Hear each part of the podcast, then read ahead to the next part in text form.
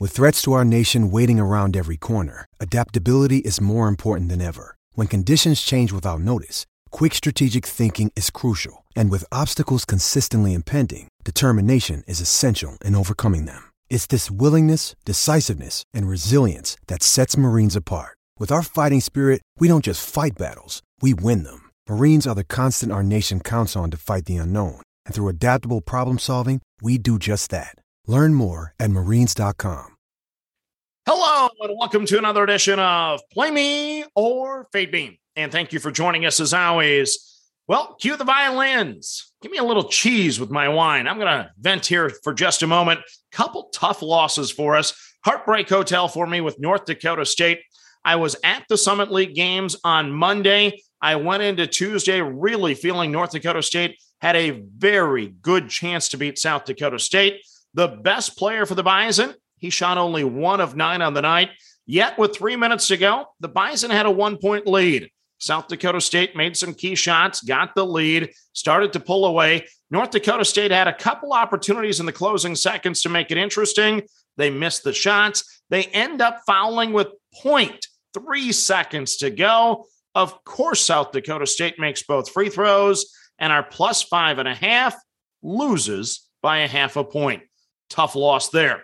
Then in the Colonial Championship, Wilmington. I thought they had some opportunities to get just a little separation over Delaware. It didn't happen. They end up losing the lead for good with about a minute to go. Our plus two was alive all the way until the end. It finishes at four. We lose that ticket. We think we're going to have a day where we just lose the juice. UC Davis is still out there pending. We'll post the official results in the show notes once it goes final. But let's get to our card for Wednesday. We have 10 games on the docket, and the first one, well, we don't agree with the computer models, that's for sure. We're going to play Washington minus the one over Utah in the Pac 12. So Washington finished 11 and 9 in conference, Utah only 4 and 16. The Huskies won both meetings during the regular season. Washington has won 3 of 4, and coach Hopkins really likes what he's seeing with the defense entering the tournament. Utah, meanwhile, they've lost three straight against good teams. I get it. Recent form, though, says Washington should be favored by six.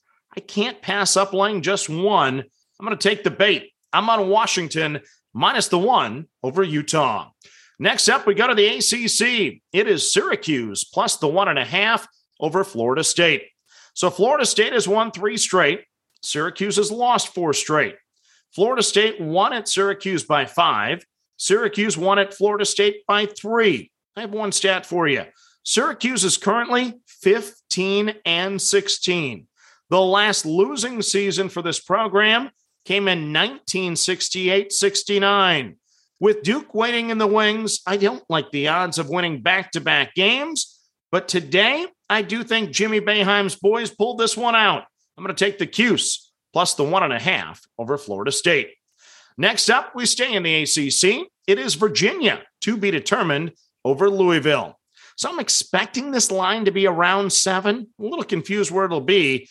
Virginia finished the regular season with a nice 10 point win at Louisville. Plus, they also beat them at home this year by 12. They seem to match up well against the Cardinals. Louisville looked good against Georgia Tech, especially in that first half where they had big time separation. But I think UVA will be a little too much tonight. So I'm going to lay the number with the Cavaliers over the Cardinals at a to be determined number. Next up, we stay in the ACC. It is Wake Forest to be determined over Boston College. So I expect this line to be around 10, give or take a point, and I like it. Wake beat Boston College by 30 at home in their only meeting this year. Wake won their final two games of the regular season by 22 and 25. Most people have them on the bubble entering this contest. I'll lay the points with the Demon Deacons over the Eagles to be determined. Next up, we go to the Big Ten. We have lines in the Big Ten. How about that? It is Nebraska plus four and a half over Northwestern. So call me crazy. I can't believe I'm doing this. I'm going to take the Cornhuskers after three straight wins on the road, including back to back wins over ranked teams.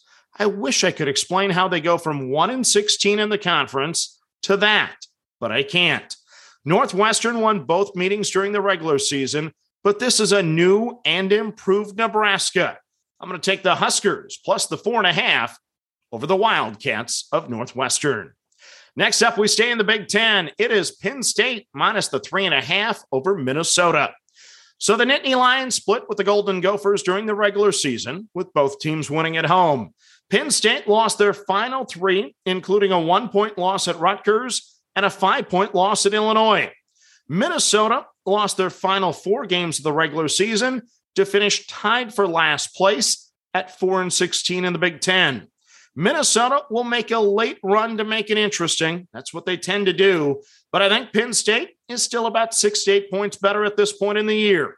I'll take the Nittany Lions minus the three and a half over the Golden Gophers. Next up, we go to the Atlantic 10. It is St. Joseph's minus the two and a half over LaSalle.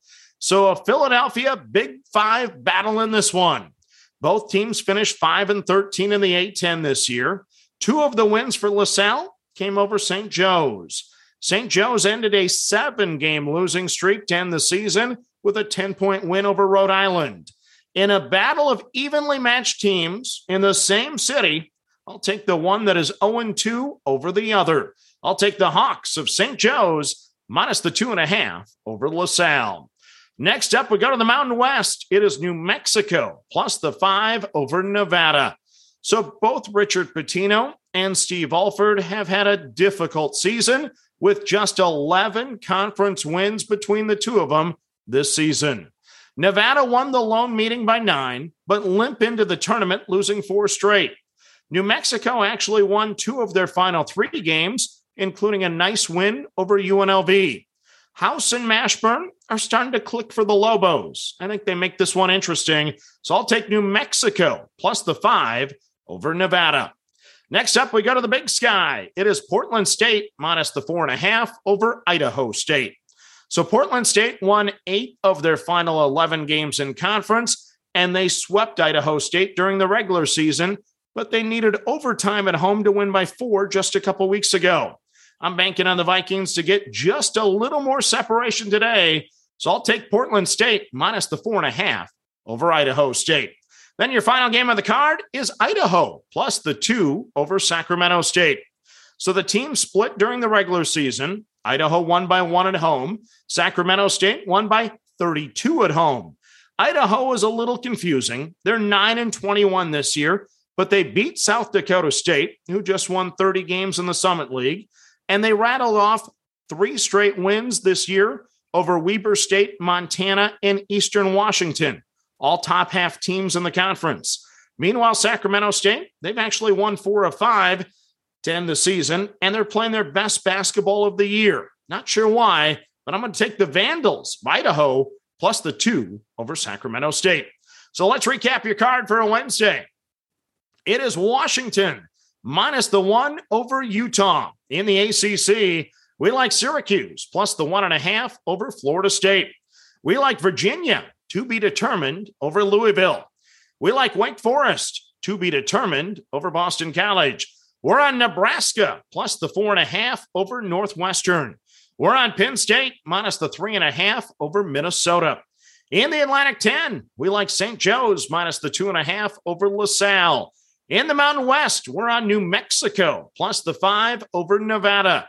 In the Big Sky, we like Portland State, minus the four and a half over Idaho State. Also in the Big Sky, we're on Idaho, plus the two over Sacramento State. So that's your card for a Wednesday. As always, manage that bankroll. Don't chase money, have fun, and let's cash some tickets together. Good luck, everyone.